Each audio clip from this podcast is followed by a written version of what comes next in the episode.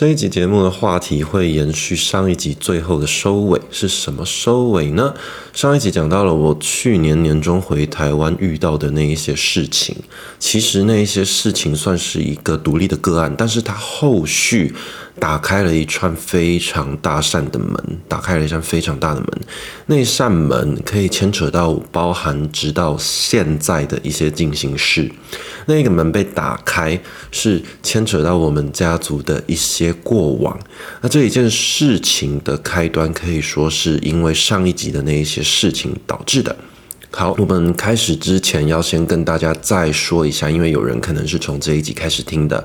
这一集的故事是发生在去年二零二二年的暑假，那个时候我人还在澳洲工作，我回台湾大概五个星期处理我们的家务事。当时的情况是这个样子的，因为我们家族争产。我长辈他们那一挂，因为有一些家族祖产的一些纠纷，所以后来我们家是败诉，所以我跟我的家人必须要搬出我们原本的那栋房子。那个房子是我从小住到大的房子。上一集节目我讲到了我去东台湾玩遇到了一些事情。有一些朋友可能有听，那有一些人第一次听到我的节目，第一次听到这一集，就跟你们大概解释一下啦。上次那一些事情处理之后，我大概还有一个多礼拜的时间待在台湾。那个时候，我每次回台湾，其实我都会可能跟我的 Tinder 的朋友联络之类的。反正那个时候我事情处理完了，我还记得那一天，我原本要去台南找朋友，房间开好了，我就骑着我的野狼一二五就要。就要出发前往台南，从高雄骑车骑到台南。我先说，房间我订好了，那个约会的对象也找好了，一切都准备就绪，非常非常的开心顺利，行李也背在后面。我就骑着我的野狼业务出门，大概到了第三条街，引擎突然就出问题了。就是我不确定是不是引擎在那个当下，但总之就是我的车速越来越慢，越来越慢。然后油门转动的时候，就感觉那个汽油打不进去那个帮浦的感觉。最后就是车子就这样停下来啊，发动重新起步，一档骑没有多久，就又又又又又突然就是车子又慢下来了。好，我就这样反复反复，就很刚好，我就骑到了一间摩托车店前面，然后车子就我就不想要再冒险了。然后老板检查就跟我说，哦，机油帮浦坏掉了，汽油帮浦坏掉了，那修一修，包含油箱盖，因为我的油箱盖也。出问题，所以整个就是要全部更换，就花了一大笔钱。那那一天下午，我快要到台南的时候，我那个约会对象他突然跟我说，他的前阵子他的脚有骨折，现在是已经几乎是复原的状态。就他说他在见到我之前是突然痛到一个不行，然后就已经已经在医院了。就他跟我说对不起，他今天晚上真的没办法给我出来。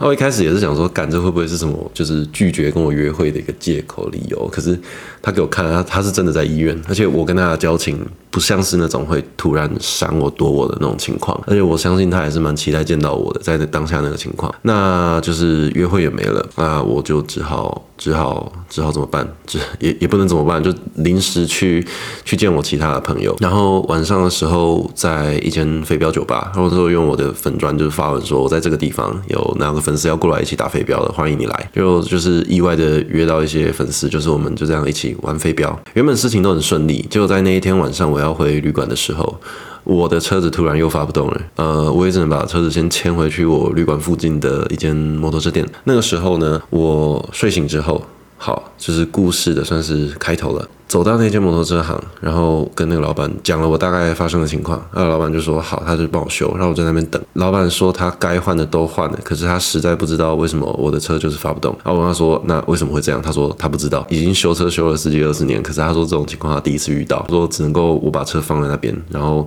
他借我一台小绵羊，就让我先骑，然后我就骑着我的小绵羊啊，想说就已经退房了，那我干脆去找我朋友好了，我就去找我朋友，找我朋友的过程呢？我骑着骑着，在他家大概十分钟左右的地方吧，突然下了一场倾盆大雨。那我说没差啦，淋雨就淋雨，然后我就继续骑。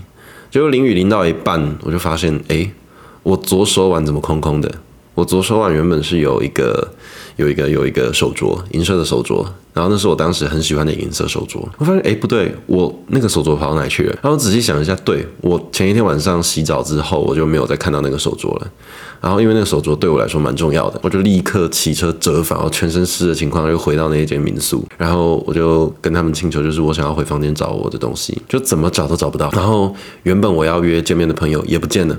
就是也突然都没有回我讯息。那时候我就怎么找都找不到，而且当时那个手镯对我来说意义很重大。然后经历这一连串的衰事之后，我记得我在民宿的一楼的沙发，因为那个老板就希望我可以待在这边先躲雨啦。好，我就坐在沙发上，我就看地板，一言不发，就这样看着地板。那我当时只是想说，为什么这个人可以倒霉成这个样子？然后我也实在是想不出任何的解释。让人看地板，看地板，我就这样看了半个小时吧，因为那雨真的很大。然后我就突然有一个想法，不行。我要再回去找一次，如果真的找不到就算了。然后这一次我回去，我就跟着我的记忆。我记得我前一天晚上是洗澡之后我把那手镯脱下来，然后你们应该知道有一些热水器是挂在墙上的，它是一个圆筒型热水器。那个圆筒型热水器就这样挂在墙上。我印象很深刻，我把那个手镯拿下来之后，我挂在那个银色的那个那个热水器下面的水管，我就把那个手镯吊在上面，然后我就再也没有拿下来过了。然后我就回去，我就看那个热水器的水管上面也没东西。然后我我也是实在是找不到，就真的有点想放弃了。就最后我就把椅子拿起来，我也不晓得当时为什么会有这一个下意识的动作。我就站在那个椅子上看，结果那个手镯居然在圆筒形热水器跟墙壁的缝隙之间，那个地方距离我。吊着的那一个水管大概有六十公分高，所以我是实在想不到是出于什么原因，我的那个银色手镯自己往上跳，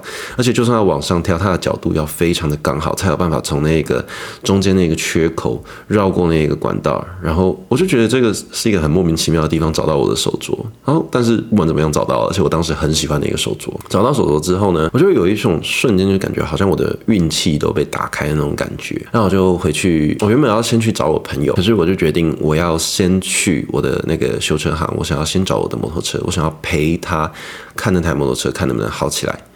然后我就在前一个路口快要到摩托车的时候，那个车行的老板突然打过来跟我说：“哎，帅哥，你的车好了。”我想说奇怪，就是怎么这么刚好？然后刚刚讲说我就在一个路口就要到了，刚好就到现场，他就跟我说，他也不知道什么原因，大概在半个小时前。他突然发动就发得起来了，然后他用电脑看就发现好像是电脑一些设定系统，我的线路出了一些问题，反正帮我重新设定好就好了。他说他也骑出去好几条街就帮我测试过，我车就完全正常了。好，然后就一切顺利啊，然后就是又很顺利的骑到我的摩托车，找到我的手镯，然后也去找到我的朋友了。啊，一切都非常顺利，而且当天下午又跟前一天晚上挂急诊的那个那个又顺利的出去约约会，就这样见到面，就非常浪漫。这样听下来很像是一个平淡无奇的故事嘛，对不对？嗯如果你有耐心听到这边，很感谢你啊。那接着就是跟你们讲，就是为什么这个故事叫做博士的鬼故事，然后也为什么这个故事开始变得比较呃比较比较比较有点恐怖一点点。好。故事是这样子的，我之后骑回家，那个时候我家剩下我跟我爸两个人，然后呃，我就跟我爸算是讨论起了一些事情。后续也不是当天我回家讨论到这件事情，总之就是呃，过了几天之后，我跟我爸爸讨论到一件事情，我们家的格局就在我打开大门之后，从我小时候到我长大。在我们家入口的正前方有一个区块，那边摆了三尊白玉观音的雕像。那三尊白玉观音的雕像，就是从我小时候就摆在那个地方，而且从来都没有人动过。然后我们其实也不知道是是为什么家里会有那三尊白玉观音。总之就是我后来又有发现奇怪，为什么那三尊白玉观音不见？然后后来那天跟我爸爸，就是我们就聊到那三尊白玉观音的故事。那我爸就跟我说，他有以前有一个朋友看到了我们家那三尊白玉观音的雕像，然后事后才跟我们讲到了这三尊白玉观音。这个故事不只是因为我爸爸的朋友跟他讲。是因为前一集故事有跟你们讲过，我有一个高中同学是处理这方面事情的人，他在后来有来过我们家一趟，他来我们家大概的看，然后我们就抽烟聊天。那一天，我爸爸讲的东西跟我那个高中同学讲的东西一模一样，他都跟我说他们两个讲的东西一模一样哦。那三尊白玉观音放的地方是我们家的财位，就是风水学上面的财富的那个财位，然后。那三尊白玉观音是被动过手脚的，什么手脚？等一下再跟你们讲后续。总之就是那三尊白玉观音是有被动手脚，而且放在我们家的财位上面。这三尊白玉观音是什么时候不见的？我爸说他那时候听他朋友的建议，把三尊白玉白玉观音的雕像移去厕所养晦气。他把那三尊白玉观音移去厕所，我们推算了一下那个时间，那个时间大概是在我去台南的当天下午。我爸爸把他移走的时候是什么时候？隔天的下午。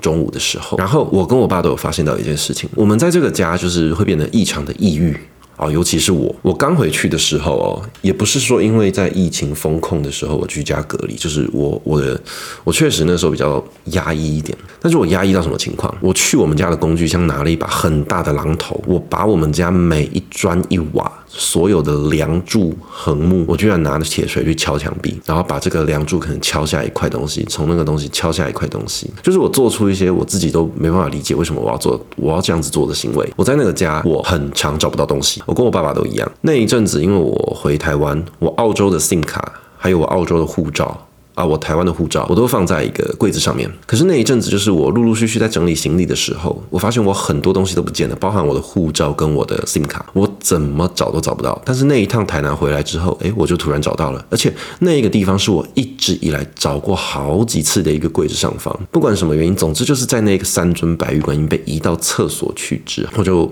突然，突然找到我原本该找的东西了。这三尊白玉观音，为什么我这个故事主轴围绕在这三尊白玉观音上面？因为后来我爸跟我讨论，我们先暂时把那三尊白玉观音放在厕所。后来我高中同学也有跟我通电话聊到这件事情，他跟我说最好的解法是什么？他们打破。然后他那时候用数字占卜学，就是帮我们大概占卜了，呃，用五行八卦大概看了一下那个大概发生什么事情。总之，他跟我说这是一个非常恶毒的咒术。他说为什么恶毒？他说这个是自己家人对自己家人下的咒术。我要跟各位解释一下，我们家住在五楼，四楼是我们家的二姑姑，我有一个二姑姑。他就住在我们家楼下，我们家是一栋公寓，四楼五楼是我们家的。那一趟我回台湾，是我必须处理家务事。为什么？四楼的那个二姑姑因为财产的问题啊，她对我们家提起诉讼。那因为自家人的关系，所以我们当初没有留下相关的证明，就这样我们房子被他们抢走了。那一个二姑姑她在我们家放那三尊白玉观音，为什么我们后来确定是二姑姑放的？因为我们后来大家家族之间仔细推算，那三尊观音什么时候出现的？大概是在我阿嬷某一年，我的奶奶有一年突然就是把那三尊拿上来。有人想到，当初好像说是楼下送上来的。而且为什么说这个法术很缺德？是因为它刚好放在我们家的财位上面，就是因为自家人之间告诫，一开始被呃跟我们说这三尊白玉观音是帮助我们的，所以我们就放在那边动都没有动过。我爸爸的朋友跟我高中同学都说什么？那三尊观音里面分别住的三只不同的呃，我可以说鬼吗？好，不管，就是住的三只东西，其中一只会偷我们家人的财运，其中一只偷我们家的阴德，其中一只偷我们家的福报，这是他们就是偏向神秘学方面的解释。那而且偷蛮多的，我们家等于是整个家族一切的好的东西，就是会被往楼下输送。哦，这是他当时讲的版本了。那我们后来做的决定就是，我们把那观音打破，然后是我爸爸去敲的。我爸爸就把那三尊白玉观音给敲破。敲破之后呢，啊，就按照我同学的建议，我们买了一块红布，去布店买了一块纯红色的红布，把那三尊白玉观音的碎片盖起来，就这样盖着，然后把它呃丢在那个浴缸里面。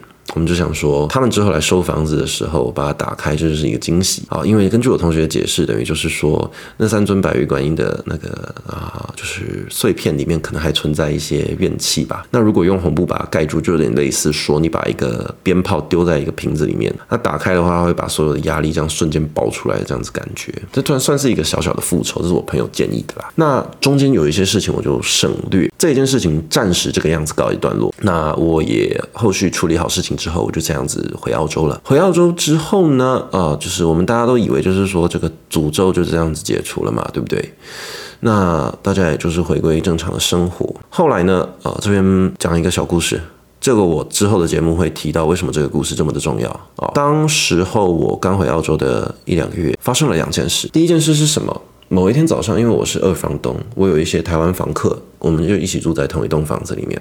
某一天早上，就是我们家的后院阳台，在呃洗衣厂的地方，那个门突然在清晨的时候被狂敲猛敲，可是完全没有任何的人。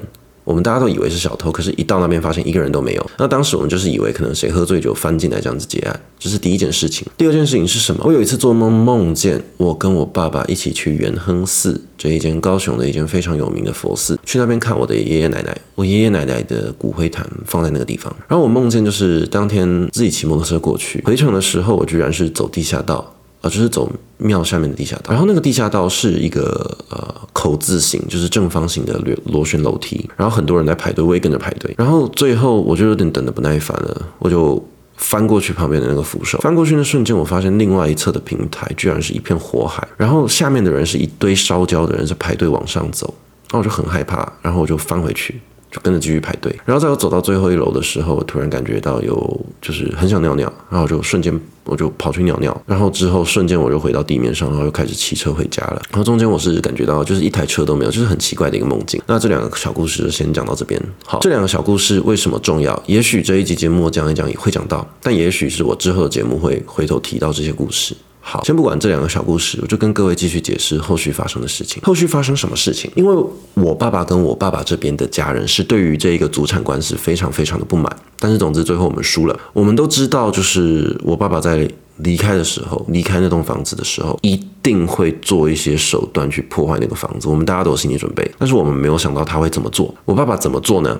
那一天看到照片的时候，其实我是有点，我不知道怎么讲，恐惧吧。我有一个亲戚去帮我爸爸处理搬家的事情，处理蛮多事的。那个亲戚他带他小孩去，那个小孩是一个蛮懂事的一个小孩，平常也不会讲太多不该讲的话。他看到那个我们家变成的样子的时候，他是就是没有任何反应，然后就默默的跟他妈说一句，就是为什么我爸变这个样子？为什么家里被弄成这个样子？好，那个亲戚传照片给我看，我家变成什么样子？所有的镜子。玻璃，任何跟镜子玻璃有关的家具，被奇异笔写满了字，真的就跟你们电影里面看到的一模一样。我举个例子好了，其中一面镜子被写“睡得着吗？”好几个睡得着吗？其中一面镜子被写奶奶的名字，其中一面镜子被写爷爷的名字，其中一镜一面名字被写一个过世长辈的名字，然后写了好多过世家人讲过的话。然后写好几个贪得无厌，所有你看到的家具，只要是跟镜子还有玻璃有关的，被写满了这些奇奇怪怪的字，这些字写满了，占满了整个家，就是你我看到的当下是是震惊的，然后就觉得很难过，为什么我从小生活到大的房子的的家会变成这个样子？那当下我其实也不是想要求助，我是把那些照片转传给我那个高中同学。我就跟他说：“嗯，我觉得很难过。”就高中同学是马上跟我说：“很不对劲哦。”我说：“怎么了？”他跟我说：“这个看起来状态非常的不对。”那我跟他说：“那我该怎么办？”然后那个时候，我爸爸已经找到新的租屋处了嘛。他偶尔还是会去那回去那个旧家，就是搬一些行李，拿一些东西走这样子。然后我同学就跟我说：“你现在请你爸爸自拍一张照片。”然后就请我爸自拍一张照片，然后传给我那个高中同学看。然后高中同学跟我说，非常的不对劲。然后就跟他说：“那我需要叫我爸离开那个房子吗？”我高中同学就马上说：“当然啊，你爸到底为什么又会回去？”然后就跟我爸说：“你现在立刻东西收一收，先离开这个房子，随便找一间 Seven 或麦当劳先坐一下，后续我再跟你解释。”然后我爸就照做。他把所有的东西包一包、收一收，然后就离开了。然后那一段过程，我朋友就跟我说，他现在立刻会去找我爸，他会给我爸一些东西。然后我就说，到底发生什么事？他说：“你仔细看你爸的照片啊，你觉得你爸的左眼正常吗？”我仔细看了一下，那个非常的不正常，他的瞳孔是非常放大的，就好像是有一个正在笑的人，然后他的左眼就是粘在我爸的身上。后来我把那张照片删掉了。哦，我之后再解释为什么会删这件事情呢？我发生的当下就是我爸还在走路，他快要走到超商的时候，我打去问他，我说：“呃，你跟我讲一下这两天有发生什么不寻常的地方？”我爸就一直跟我说：“没有啊，没有啊。”他当时讲话的口气也不像是我原本认识的那个爸爸。那他就跟我讲了一件事，唯一有问题的可能是今天上午吧。大家还记不记得我刚刚故事讲到了，就是那三尊白玉观音的碎片？好，记得吧？我们按照当初的建议，就是那三尊白玉观音的碎片要用红布包着，放在其中一间厕所。而且我们当初大家都知道，那个厕所的两个门，我们都把它锁死了，而且底下还塞毛巾，由由外就是我们从外面往外拉，想要从底下那个毛巾把那个门堵死。我们两扇门都这样子做，然后嗯，我爸爸就这样子做，然后我们所有的家人也都知道，我们不会再进去那间厕所。这是我们家族的共识。就我爸那时候晚上跟我讲电话，他讲了什么？他说：“哦，唯一有一件事情就是今天我回去的时候，那个门打开了。”我就说：“什么门打开了？”他就说：“就是那个厕所的门打开了。”我说：“然后呢？”然后我爸就说：“我就过去把它关好啊。”我说：“你你怎么觉得这件事情好像是一件很正常的事情啊？这件这件事情你不觉得很奇怪吗？我们不是说好那个门不能打开吗？”他说：“哦，有可能是其他亲戚来收东西的时候不小心开到了之类的。”我说：“全部的人都知道那扇门不能开，你怎么会觉得那扇门被打开是正常的？”他这时候才有点恍然大悟的感觉。他跟我说：“哎，对呢。”然后我就跟他讲说：“那扇门是怎么被开的？”他就跟我说：“就是整扇门是敞开的这个样子。”我就说：“好，那你后来怎么做？”他说：“我就把它关起来，就这样子而已啊。”然后当下我是已经有点鸡皮疙瘩了，但是我也只知道那个三尊观音是有。你你可以说就是这个这个，我有点怪力乱神吧，无所谓。但是你如果有愿意继续听完我的节目，我可以跟你解释这一切的原因啦。那我现在就只能跟你就眼前的情况跟你讲我当初遇到的故事啦。哦，这样子来说，后续我爸爸跟我的姑姑啊，就是跟我们家比较好的那个吴姑姑，也就是前一集故事我说跟我见面的那个姑姑，我们就呃。我姑姑就跟我高中同学一起去找我爸，他们约在一间 Seven Eleven 啊，约在一间麦当劳见面。那他们见到面的当下，呃，在我高中同学快要到之前，他跟我要了我二姑姑的照片，因为我们家族都知道那个二姑姑是跟我们家族争产的一个一个亲戚，他跟我们家族的其他成员非常的不合啊啊！但是我们家曾经是一个非常和乐融融的家族，我的阿公阿嬷生了八个小孩啊，之后呢，我高中同学跟我要了我二姑姑的照片，我转回去跟我的五姑姑要，也跟我爸爸要，要了十几张照片吧，我就把那十几张照片啊、就是传给我高中同学。那你们要知道，在传照片的时候，你一定会在送出之前去看一下你勾选的这个照片对不对嘛，对不对啊？所以我就特地把啊、每一张我姑姑的照片这样放大，我放大就是确认那是我姑姑的脸，传出去，传出去，传出去。我高中同学就跟我回说：“嗯，不对啊，你姑姑这些照片是不是好几年前的，跟最近的？”我说：“对。”他说：“你姑姑曾经是一个非常慈祥的老人啊，为什么现在变成这个样子？完全不一样的面相。”但是当下我其实看不太出来啊。总之就是我很确定，我跟每一张姑姑的啊，就是照片的脸跟眼睛对到。然后我高中同学那个时候到了那间麦当劳，他们三个人碰到面了。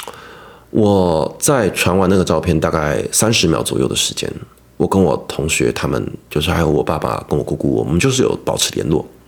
但就在我传完那些照片，我姑姑的照片，二姑姑的照片，大概过了呃大概三十秒不到一分钟的时间，那个时候我在我澳洲家的客厅，我在我澳洲家的客厅的床上啊沙发上躺着，然后看电视。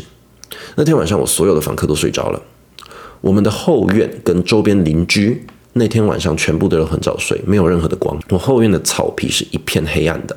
在大概三十秒过后，我突然感觉全身瞬间发冷，而且是有点麻痹的那种冷，非常非常的鸡皮疙瘩。然后呢，同一个时间，我非常非常的确定，在我家后院的草皮出现什么？凭空出现的脚步声。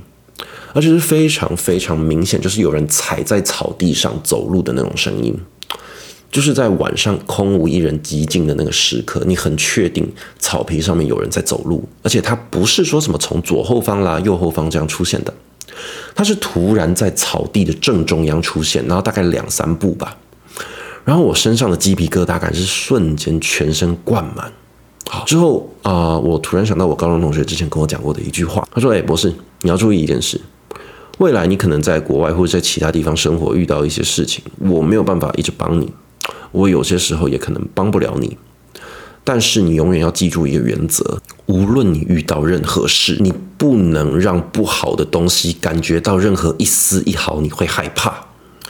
所以我那时候做了什么事？我跳起来，我冲过去用跑的，我跑到我家后院的那个纱窗门，我把灯打开。那瞬间，我是打开那瞬间，我瞪着外面，我吼了一句：“不要太过分。”然后那个凉感，就是我全身的鸡皮疙瘩凉感瞬间退掉，但是没有全退，哦，就是我很确定，就是我有一个瞬间退掉的感觉。然后呢，下一步是什么？连滚带爬的赶快冲去联络我同学。我马上问我同学该怎么办。我同学就传了一个三十秒的啊，三十分钟的一个音乐，他就跟我说这是一个冥想的，就是这种宗教方面的音乐。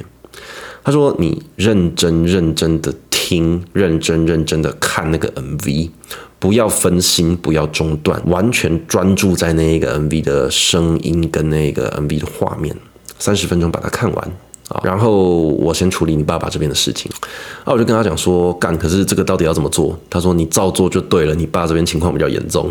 我就说哦，好吧，然后我就照着他的话，我就把它投影在我的电视上面。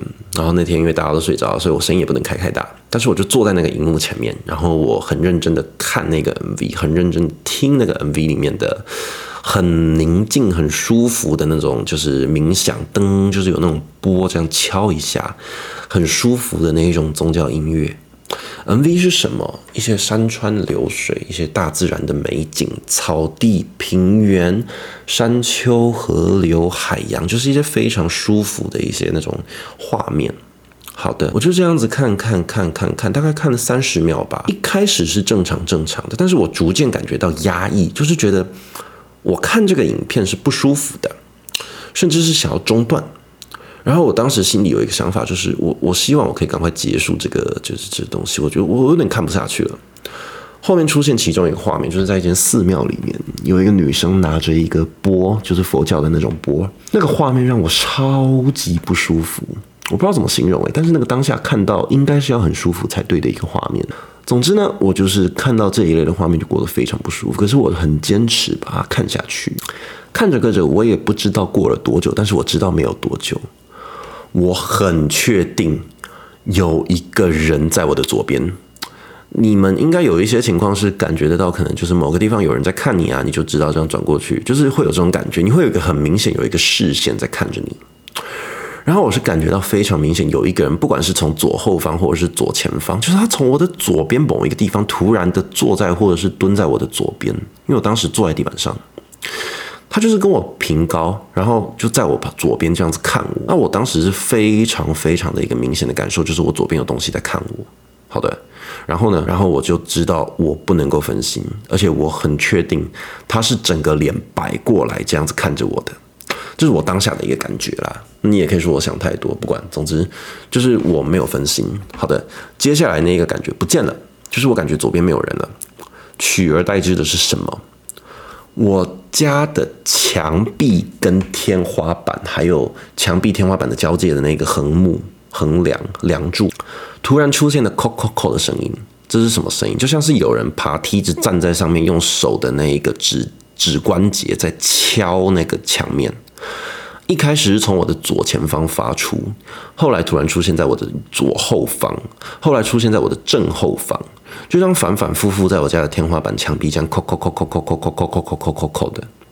那我也搞不懂啊，我当下只觉得靠背，我也不知道怎么办，我只能听我同学的话，把这个影片看完听完，持续了好一段时间吧，声音停了。后来呢？后来那个有人在看我的感觉又来了，不过他跑到了我右边，很像是跳到了我的右边，然后也是一样整个脸摆过来看着我，我也一样坚持不理他。又过了大概三十秒吧，我也不知道多久。总之一瞬间，我的右手完全无法控制，我的右手突然自己在动，他整个右手冲过去抓住了我的左手关节，我左手腕的关节就这样整个被我的右手掐得死死的。掐到我整个左手完全没有感觉，我的左手手腕是已经痛到完全没有知觉了。可是我的右手非常用力的掐着我的左手，我当下也不知道怎么办。我突然想到以前就是我姑姑跟我说过类似的时候，我可以喊一句，就是嗯自保的一个咒语吧。那我就照着我姑姑当时教我的，我就是喊了一下，然后身体用力的晃一下，那个右手突然又恢复理智了，然后我的左手整个是麻掉的。但是我当下也是一样坚持，眼睛可以就是盯着前面，我就这样陆续坚持下去，就是后续就是没有再任何的风吹草动。但是到了最后快要看完的时候，我突然感觉到全身不舒服，就一个很奇怪的感觉，就是全身很热，燥热。好的，然后呢，我右手边是我们家的 table 那个桌子餐桌，哦，蛮高的一个餐桌，突然上面出现了乒乒乓乓的声音啊！我也是很坚持不能看那个桌子。直到最后一瞬间，我终于把这个影片看完了。它是停留在一个山的画面，然后我感觉可能是错觉吧，但是我很确定，我有看到一个很像是佛祖的轮廓，大概出现一秒钟，我眼睛一眨又不见了，然后声音影片就结束了。然后我就传讯跟我同学说，就是哎，我影片看完了，那这个啊、呃，我这边应该好了吧？他说不知道了，反正你就没事了，你也不要想太多。然后我跟他讲刚发生的事，他说啊，你不要管了，反正你爸这边更严重了啊，你爸这边也差不多处理好了。好的，后续呢？呃，我就去尿个尿。尿个尿走回去，发生什么事？大家记不记得我刚刚说那个餐桌有乒乒乓乓的声音？好的，那个乒乒乓乓的声音大概是在我餐桌的正上方，就是正中央。好，我家有三把遥控器，一把是电视的遥控器，一把是我的那个扩大机音响喇叭设备的遥控器，一把是我 Apple TV 的遥控器。三把遥控器立正站着，我没有开玩笑哦，就是你知道，就是呃，遥控器一般都平放嘛。他们当下三把遥控器是立着的，然后我当下是有点诶干三小，我就很顺势的过去说，怎么奇怪，我的遥控器怎么变这样？然后看是谁在跟我闹，然后奇怪为什么三把遥控器变成积木一样这样叠着，然后把三把遥控器这样放倒，就是正常放。放完的瞬间我才觉得诶不对劲，就是为什么三把遥控器会变成这个样子？而且我蛮确定我们家没有人会这么白痴去玩那种遥控器啊。然后接着我想到一件更诡异的事情。我把那个 Apple TV 遥控器拿过来，大家如果家里有 Apple TV 的话，应该都知道，在某一款 Apple TV，它是一个很薄很薄的一个遥控器。我无论怎么立，连侧面它都没有办法被立起来。嗯，大概就这样子。好，这个故事暂时到这边。我同学也跟我说，就是呃，你们家的故事暂时告一个段落。好，因为我爸爸那边的事情也解决了吧，对吧？然后 后续那个白玉观音的雕像怎么处理的也不知道，但总之呢，那一件事情到此为止。后续发生什么事？在我那一天晚上看完那些影片，就是啊，就是自保的那个影片结束的隔天，我生了一场大病，生了什么病？鼻窦炎。但是我从来没有复发到这么严重过。我生病到大概第三天的时候吧，我一个房客看到我吓到，他说：“你怎么整个人变这个样子？”我说：“怎么了？”他说：“你整个人变得超奇怪的。”我那一次病了一个礼拜多，我跟公司也请假，就是我生病病了一个多礼拜。然后呢，然后在最后我一直感觉有点要好不好。然后我后面我去澳洲昆士兰有一个地方是中天寺，就是佛光山在海外的一个寺院。我就有想说，算了，干脆去拜个拜好了。然后就跟我的房客，就大家一起载我去那间庙拜个拜。拜一拜之后呢，嗯，我抽到了一部一一一一支签。退后三步想一想，往前两步思一思。我忘记第三句是什么了。总之第四句是息下怒火最吉祥。好的，那就是息下怒火最吉祥吧。我也不知道是什么意思啊，但总之就是我也没有生气，那就很心平气和。回家之后啊，那天其实我还是有点不舒服的。但是回家之后，我突然有一瞬间就狂咳，咳了一分多钟，而且很大力、很大力的咳，就好像有一颗石头卡在我喉咙一样的方式去咳。最后一下，我咳出了一个超级硬的硬块。我从我喉咙这样咳出了一个超级硬的硬块，咳到卫生纸上面是一口痰，那口痰是黑色的。不是纯黑，而是说很明显是有一点血色，但它的颜色不只是红，是带有一点黑色的，它是一点红黑红黑的，而且很大一坨，不像是一般常规你们看到的痰，它是很大一坨粘在一起的。那我是用手去捏捏捏捏捏，它真的是很像一个呃细胶体的感觉，我不知道怎么形容，但总之就是一口黑色的痰。那个黑色的痰就是我是就这样看着很不舒服，但是我。下一秒就发现，哎，我好了，我吞咽之后都正常，我喉咙就一切都好了。那我就我把那个痰拍照，但我后来就把那口痰丢掉，废话谁会留着？好，那我后面就是把那个痰解决掉，就我身体就这样好起来了嘛。后来呢，后来就是我们家就是一切暂时趋于平静啦。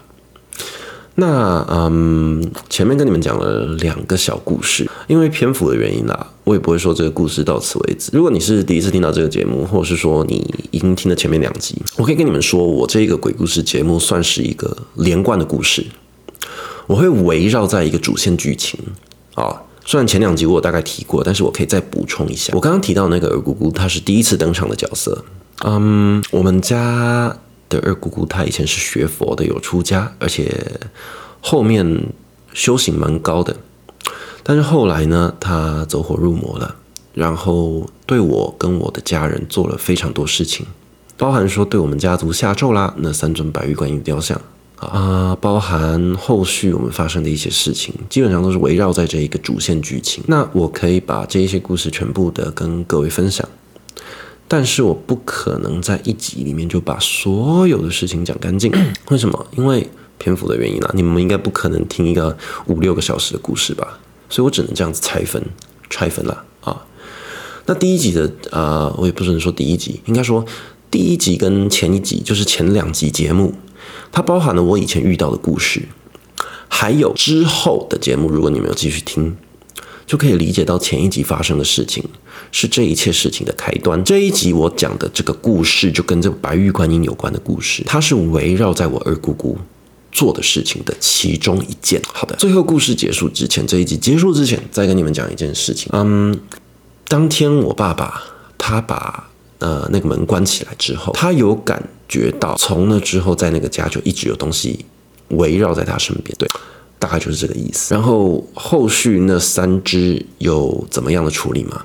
有的，呃，他们去那间庙的隔天呐、啊，因为我爸爸改信基督教了，但是为了配合，大家大家记得前一集节目我跟大家讲到，就是我去了凤山的城隍庙处理我的事情嘛，对不对？好的，我去凤山的城隍庙处理那些事情的那一间城隍庙，我爸也有跟去。因为我爸等于是尊重，就是没有进那间庙，就是给我的姑姑跟另外一个亲戚一起进去处理我们家的事情。然后我姑姑那一天很幸运的跟那个仙姑就是对话联络上了，就基本上暂时这个劫难就是都解决了。然后他拿了一件我的衣服过去，那个仙姑一摸到我的衣服，讲了好几声破财破财，他重复好几次，我被人家吓破财咒，而且非常的严重。那也确实啊，我出国在澳洲工作赚了不少钱，但是我从来没有把钱留住过。那这个等于可就可信可不信，总之就是那个仙姑跟我讲的，而且是我是被自家人下咒的情况。好的，破财咒、小人咒，我被下了这两个咒。那这件事情算是这样告一段落，因为他们去那个庙，等于是把这件事情给暂时的化解掉了。好的，今天的节目大概就到这边为止，可以说是我二姑姑下咒的故事的第一集，也是啊、延续我人生遇到的鬼故事。这些是一个时间线，从第一集就是第一件事，第二集的第二件事，这一集等于是正式进入了我二姑姑对我们家人下咒的故事。然后呢，嗯。主线剧剧情就是围绕在我二姑姑下咒的这件事情，旁边有一大堆支线剧情，但无论如何，它的主线剧情就是我二姑姑对我们家人下咒的这件事情。好，如果你对呃我二姑姑她做过的事有任何的兴趣，麻烦你呃订阅这个节目，订阅这个频道。我在这边没有办法承诺给各位什么东西，我只能够引述马克吐温讲过的一句话。人只要保持诚实，就可以无所畏惧。我希望我自己是一个无所畏惧的人，所以我不会说谎。我的故事可能会因为精彩的程度，在某些很小很小的细节稍微加油添醋。每一个说故事的人都必须这样子做。但是这一切的剧情，一切的主线支线，每一件事情都是真实发生过的。你可以用科学的角度去解释，无所谓，我不在乎，因为也确实科学是一种解释。但是你不能否认的是，这一些非常奇怪的事情真的发生过。你也可以觉得是我联想过多，但是它就是一个非常非常巧的巧合哦。我只能这样跟你们讲。如果你有兴趣，麻烦订阅这个节目，订阅这个频道。我是杜芬舒斯博士，这个节目是专门拿来讲鬼故事的。如果你对鬼故事有兴趣，对我家人发生的事情有兴趣，对于一些可能在你生活上出现的一些可能是咒术或者是一些什么东西有兴趣，都可以订阅我这个节目。未来我可能会邀请来宾去讲解这些东西。或者是说，我可以继续分享有关的东西。以上就是今天的节目，谢谢各位的收听，拜拜。